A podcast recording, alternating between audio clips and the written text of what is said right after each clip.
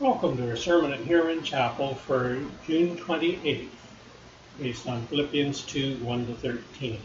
Title Our Attitude, Jesus' Altitude. First section. How hard can it be to just follow instructions? Sometimes we need a little attitude adjustment. As lockdown goes on, if I counted correctly, we've now had about 15 weeks. We can start to get on each other's nerves we can't do this, can't do that, can't travel. You can make a meme in the shape of a road sign that says, Caution, you are now entering the grumpy phase of lockdown. Our attitude can start to get a little frayed, worn at the edges. Paul writes to the church at Philippi, Your attitude should be the same as that of Christ. He humbled himself and became obedient to death, as you have always obeyed continue to work out your salvation. Verses 5, 8, and 12. Our attitude can interfere with our obedience. The Living Translation puts 2:12. You always followed my instructions when I was with you. Obedience has to do with following instructions. How hard can that be? Isn't it just like following a recipe, doing what's laid out before you? But our attitude can get in the way. Example 1. Over a week ago, my wife asked me to plant a couple of packets of morning glory seeds. I found a plastic seed tray with covers and dirt and got right at it.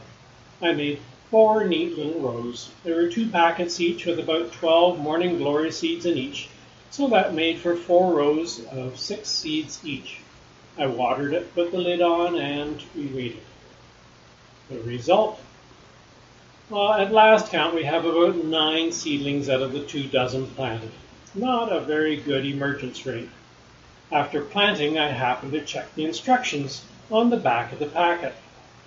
It said for best germination results, soak the seeds overnight first, then plant in the soil in full sunlight. No, I had not soaked them. Nor was it directly in the soil, but in a tray instead. Maybe next time I should try following the instructions. Example 2. A couple of weeks ago, Patty and I ordered some solar powered spotlights to light up her hair salon roadside sign at night.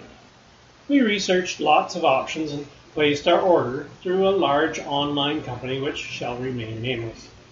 This week they arrived.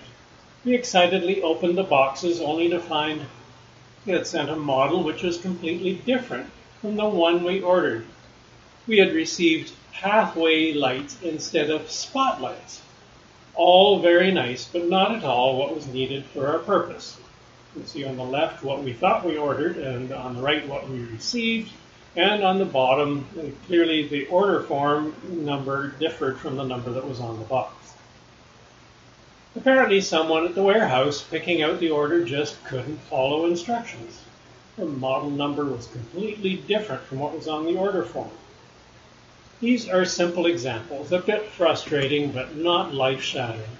Yet when it comes to the more important matters in life, often we find it hard to follow God's instructions. Obedience doesn't come easily. What can we learn from Jesus' own attitude that will make it easier for us to become obedient? Next section. Attitude flows from connection. First, we find out from Philippians 2 that attitude flows from connection. Look at verses 1 to 2. If you have any encouragement from being united with Christ, if any comfort from his love, if any fellowship with the Spirit, if any tenderness and compassion, then make my joy complete by being like minded, having the same love, being one in spirit and purpose. It's an if then statement. If we have encouragement and comfort, and fellowship and tenderness and compassion from Christ and the Spirit, then our mindset will be united and loving. But it hinges on our connection to the Lord. Verse 1 If you have any encouragement from being united with Christ, literally in Christ, New Living Translation, is there any encouragement from belonging to Christ? Any comfort from His love, any fellowship, koinonia, partnership sharing in the Spirit. And the whole rest of the chapter flows from being connected to Jesus. And for that to happen, we need repentance. Unless we become born again, we cannot obey God. To follow biblical instruction is always going to seem like an uphill battle because God's ways are different from human ways. We need to repent, confess our sin, and trust in Jesus to be born over again, born from above. 1 Corinthians 2:14, Paul writes, "The man without the Spirit does not accept the things that come from the Spirit of God, for they are foolishness to him, and he cannot understand them because they are spiritually discerned." As Jesus explained to Nicodemus, John 3:6, "Flesh gives birth to flesh, but the Spirit gives birth to spirit. You must be born again." Paul rebuked the church at Corinth for still being worldly, jealousy, quarreling, acting like mere men, put it for Philippians 3 By contrast, he could also say, We have the mind of Christ. Chapter 2, verse 16. How? By confessing, repenting, submitting to Jesus as Lord, inviting His Spirit to take control. The gospel insists a very real connection with God is made possible through faith in Jesus. He comes to dwell in us. His Spirit living in us gives life to our bodies and helps us to set our minds on what He wants instead of being hostile to God, refusing to submit to God's law. Romans 8, 5 to 11. A couple of corollaries here. First, don't expect too much of non-Christians.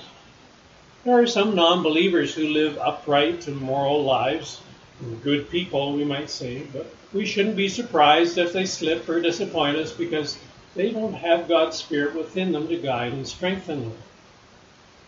Second, ought we to expect better of ourselves? What's our excuse for bad behavior if we profess to be Jesus followers and have God's Spirit living in us? our standards in conduct ought to be at least as high as that of our non-believing neighbors. If obedience, being focused on God's way, thinking the one thing, being like-minded with other Christians, depends on our actual lived connection with the Lord. What are we doing to nurture and maintain that connection? Do we set aside time to meditate on His Word and pray daily? are you feeding or starving your Holy Spirit connection? Next section. Selfishness comes naturally. Another thing that emerges from these verses is that selfishness comes naturally and is groomed by the world system. If someone cuts in on you while you're driving you lay on the horn, that's called road rage. We naturally don't like being bumped to the back of the line for others to cut in or cut us off. Abraham Maslow's hierarchy of needs peaked with self-actualization. It's all about me becoming all I can be, maximizing my potential on a human scale. Somebody hopping into line ahead of me isn't going to help that happen. We were in Kincardine heading down to the beach for a takeout meal of sushi, but needing something to drink because we'd forgotten our water bottle heading out the door in a rush when we found the bulk barn would be closing just about the time we got there. We got our drinks and approached the checkout line. Half a dozen people were lined up for the main till, dutifully spaced out two meters apart on account of COVID. However, one gentleman near the back of the line offered to let us go ahead of him because we had just a couple of items. How kind. We thanked him, then noticed there was also an express till we could use because we had less than eight items. All the same, was very thoughtful on his part, letting us go ahead. When was the last time someone let you cut in ahead of them graciously? We sure appreciate it at the time, don't we? Unfortunately, selfishness comes to us so naturally, Paul is compelled to warn the Philippians against it. Verses 3 and 4 Do nothing out of vain, selfish ambition or vain conceit, but in humility consider others better than yourselves. Each of you should look not only to your own interests, but also to the interests of others. We are born fallen ever since the Garden of Eden. It comes naturally to us to be selfish, to look out for number one. In fact, the world system grooms us to be even more selfish. Think of popular advertising slogans. A classic one for me is McDonald's, You deserve a break today. A search pulled up a website listing these top 20 campaign slogans for advertising. As you listen, consider whether these sayings would have the effect of making us more or less selfish. Nike, just do it. Apple, think different. L'Oreal, because you're worth it. KFC, it's finger licking good. Coca-Cola, share a Coke. Dunkin' Donuts, America runs on Dunkin'. Kit Kat, have a break, have a Kit Kat. De Beers, a diamond is forever. Panasonic, a better life, a better world. Dollar Shave Club, shave time, shave money. Disney, the happiest place on earth. Wendy's, where's the beef? Old Spice, smell like a man, man. I'm not sure I need Old Spice to do that. Visa, it's everywhere you want to be. Jaguar, grace, space, pace. Compass, let us guide you home. McDonald's, I'm loving it. FedEx, when there is no tomorrow. Sounds like an apocalyptic chapter from the end of the Bible.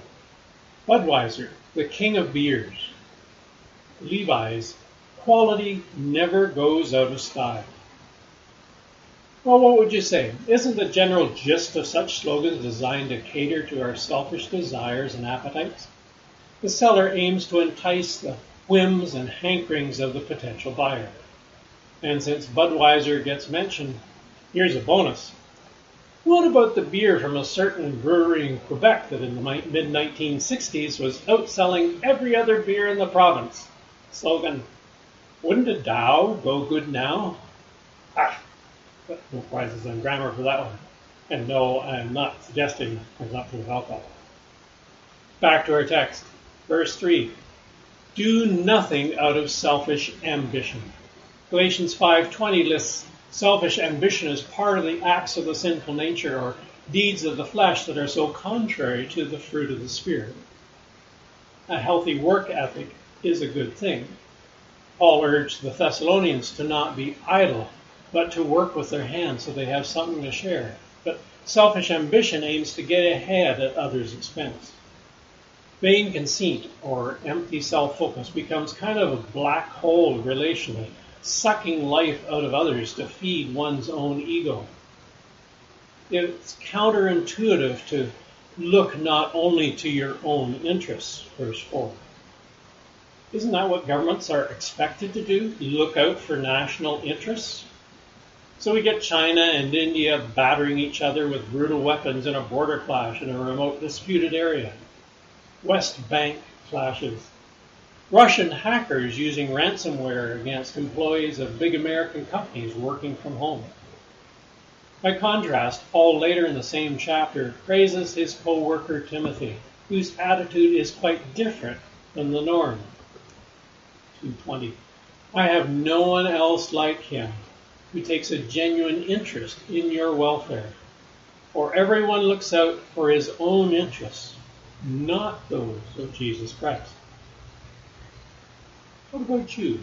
Is most of your time and attention taken up looking out for your own interests? What about Jesus' interests, his purposes?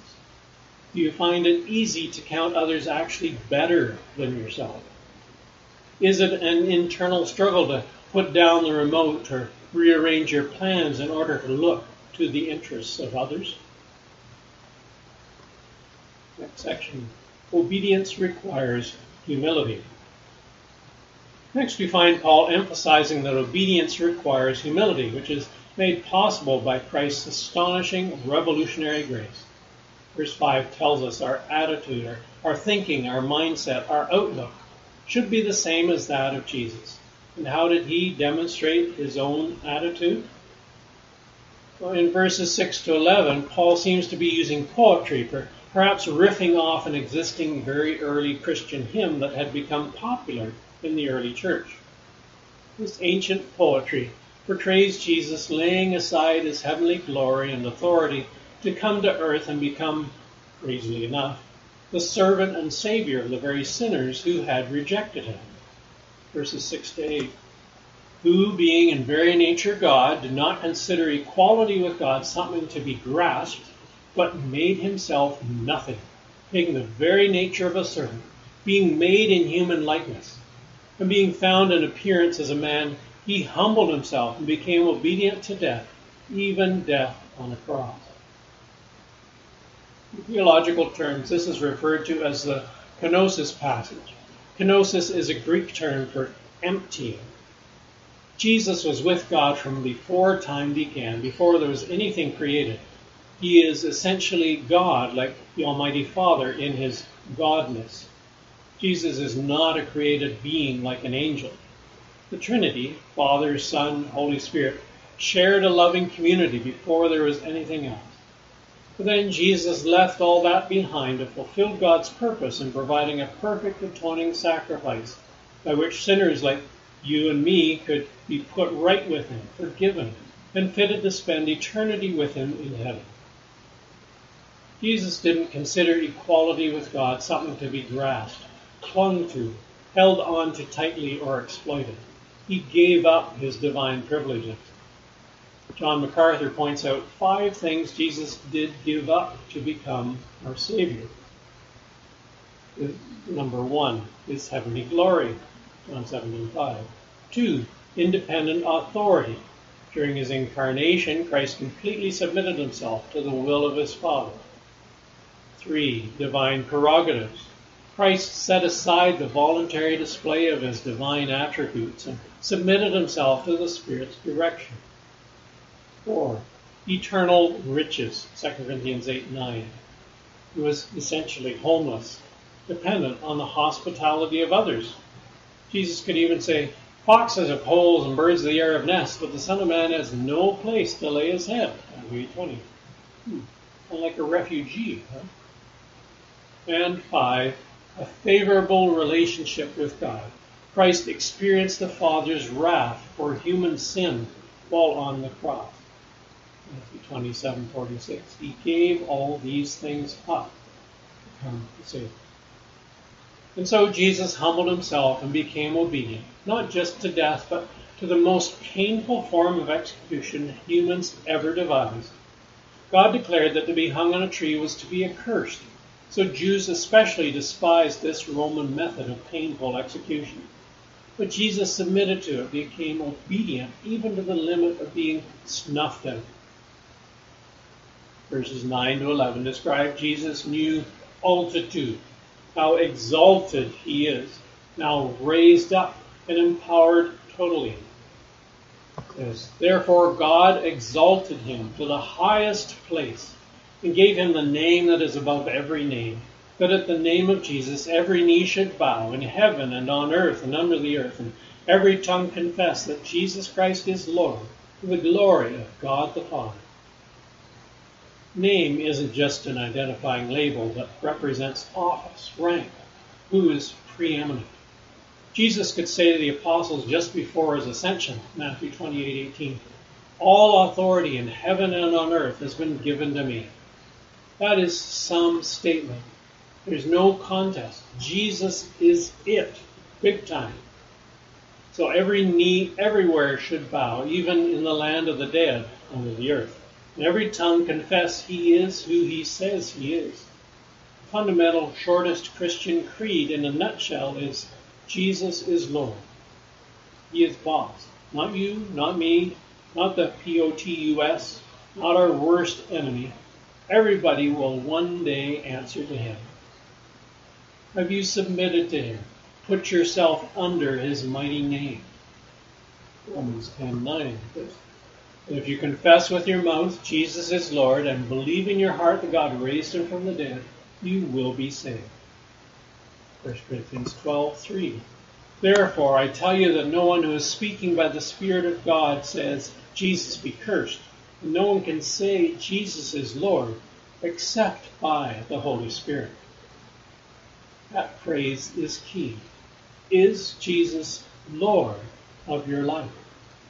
Have you exalted him to the highest place in your consciousness? Have you yielded control to him? Does your tongue confess him, acknowledge him, admit the appropriateness of his station at the Father's right hand?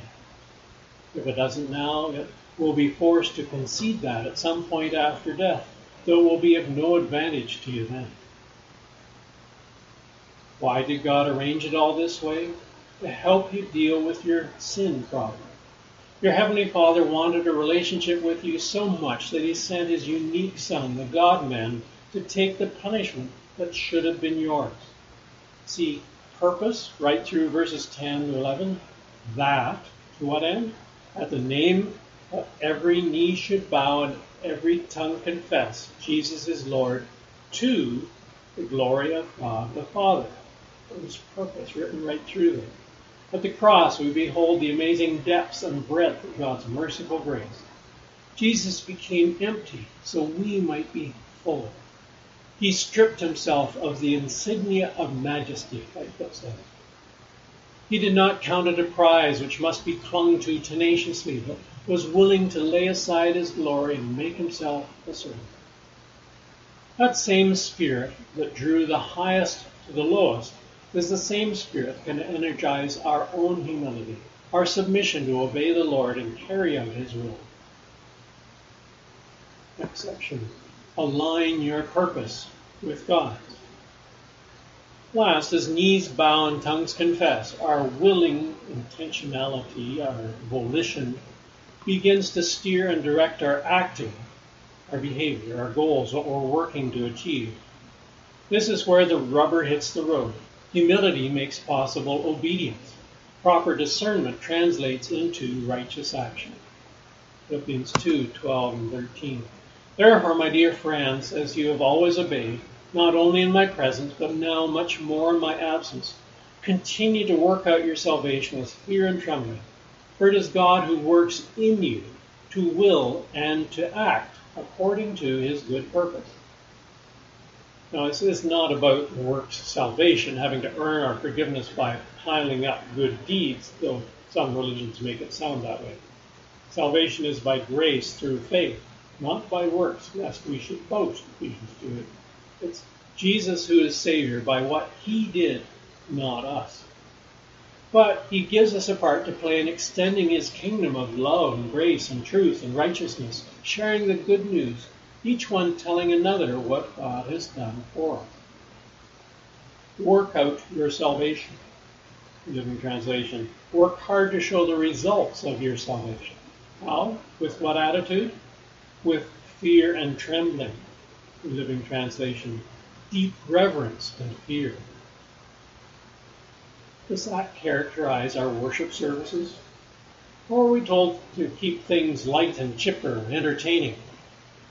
it's just kept superficial, light and fluffy, we're not letting the word do its deep surgical work. Lightfoot calls it a nervous and trembling anxiety to do right. Verse 13 ends where we began, with a connection so necessary to let God's life become manifest in ours. It says, For, or because, don't overlook that, for it is God who works in you what a promise. Incredible. God works in me. God works in you to will and to act according to his good purpose. Get your train running on his tracks. Align your purposes with heaven's ends. It's not all about you. Ah, Last section. Moving into the neighborhood with refugees. Christ Jesus saved you and me, emptied himself, made himself nothing, took on the form of a servant, humbled himself, and became obedient to death. Though he originated in the palace and very throne room of heaven, on earth he did not build a nice house, never owned a pickup truck, did not amass possessions. He came specifically to serve and to give his life as a ransom for many. 1045. To do this, he divested himself of all divine privilege. The message translates John 1:14. The word became flesh and blood and moved into the neighborhood. or dwelt among us in some other country, moved into the neighborhood. On this World Refugee Sunday, we remember those who are trying to find a new neighborhood instead of one fraught with war and persecution or other danger they may be fleeing from. If we have Jesus' love motivating us, are we prepared to welcome them, to get to know them, support them in their transition, get familiar with their culture, sort of move into their neighborhood, as it were? A few years ago, my son Keith and his wife Darcy and family moved out of their apartment in an Ottawa suburb and became live-in facilitators at Matthew House, Ottawa. Its website describes its mission this way. Matthew House Refugee Services Ottawa Inc. was founded in January 2010 by a group of visionary volunteers and missionaries to help those refugee claimants in Ottawa who arrive with nothing. We wanted to serve the people from around the world right here in our own city. In 2017, over 8,000 refugee claimants came to Ontario. Refugee claimants are coming to Canada because they are fleeing a dangerous situation back home. This could have to do with their religious or political views, their ethnicity, or sexual orientation. Some come with enough funds to start over here, some come with nothing. This today we're marking World Refugees Sunday. This week I asked uh, Keith to share some of the highlights of their time at Matthew House, Ottawa. Here is Keith. Hi, Dad. Keith here. Thanks for inviting me to talk a bit about the work of Matthew House Ottawa and the role that uh, Darcy and I and our kids played in the startup of that organization, some of the things that they do, and then how people can get involved. So, Matthew House Ottawa began back in 2010. It was based on another established model. So, there's a Matthew House in Toronto as well, and we were um, kind of took the inspiration from the work that was happening there uh, from Matthew 25, 35, where it says, Jesus is saying, I was a stranger and you invited me in, basically. And so uh, these are organizations that help to support refugee claimants as they're coming to Canada. Refugee claimants do not have a sponsorship in place. Um, and so basically they're showing up and they're they're they're pleading, you know, let us uh, stay in Canada. We're coming from really difficult and challenging situations, and so uh, we're, we're, basically seeking asylum here in the country. And so these folks would show up in, in Canada, and obviously Toronto's a hub, but uh, many other towns and cities are, are hubs as well. Um, they would show up and, and be looking for a place to stay while they're pursuing the, the legal process to be able to stay in Canada. And so this work was happening in Toronto and many other different cities and towns, but there was nothing formal in Ottawa taking place around that time, especially from the the Christian faith perspective. Um, and so we had some friends that were, were looking at starting up this this organization, and uh, as just as we heard about it, we, we thought that is that is what Christ calls us to do. Um, generally as Christians, but also specifically us in the time of where we were. We're like, we need to, we need to be involved in this work. And so we had uh, two children at the time. We now have Charity. Back then we had Lucy and Isaiah, who's our oldest. And, uh, you know, it seemed like kind of a, a, wild idea, but we thought to ourselves, this, this house is starting up um, basically to provide short-term housing for folks that are arriving in Canada. And what would it look like for us to stay there and, and be a host family, essentially welcoming people to the country? We wouldn't be so involved in all of the, the legal processes and those sorts of things, but um, as a as an example of uh, Christian hospitality as people are coming into Canada. And so we agreed to that and we got a lot of uh, funny looks from people as we said we were moving into this this house that could um, host up to, to 10 or so people. And these are folks that are coming from out, out of the country. They're strangers who we have no idea who they are. And, and so I know there were some questions around, you know, the risk factor involved in that. Um, and as I thought about it, you know, one, it's, it's what we're, we were called to do. And so risk is one piece of the puzzle. And we certainly wanted to be conscious about that but also the love of God compels us, and that goes deeper than than the risk involved as well. Um, the other piece of it was obviously that these folks are arriving in Canada and they are looking to stay here and are not looking to do anything to jeopardize the possibility of them um, finding that safe haven for them to land. And so they uh, all had a strong incentive to to work well with the people that they met, and and really, I mean, there were a couple of things along the way. We stayed there for a year and a half as Matthew House Ottawa was getting off the ground. Um, obviously, you always have your personal differences and, and run into challenges with people not wanting to do the chores or whatever. But um, generally, it was a it was an incredible experience and chance to meet those those people. You you asked about some of the challenges as well, especially facing refugee claimants and we've been through a, through a time and are going through a time of protests, and a lot of people are waking up to the systemic racism that that pervades every aspect of society. And so, most of the people that came to us were coming from African countries.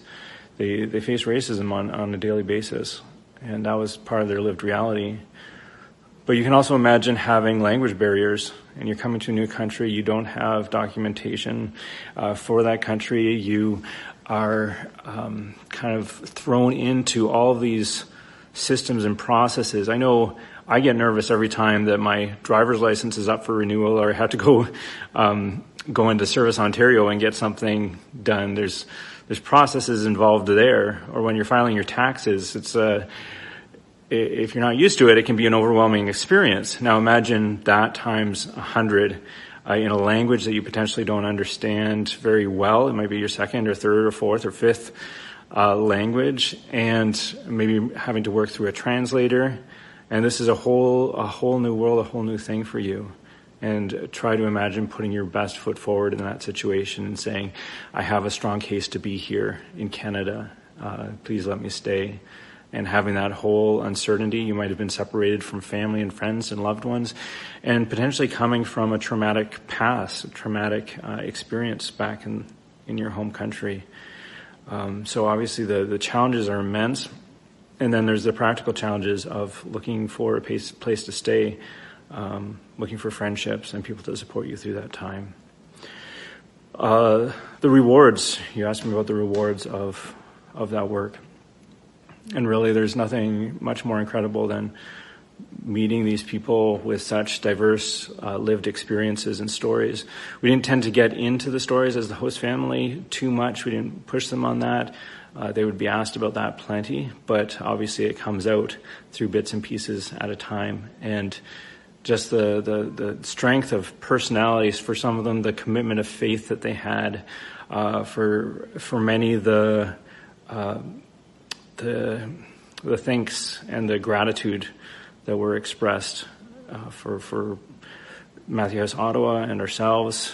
I mean, it's incredible. And then having two young kids at the time, too, just to be exposed to the world that's out there and the experiences of so many people that, who have been displaced or marginalized. Um, I mean, that's an invaluable kind of life experience for them, too.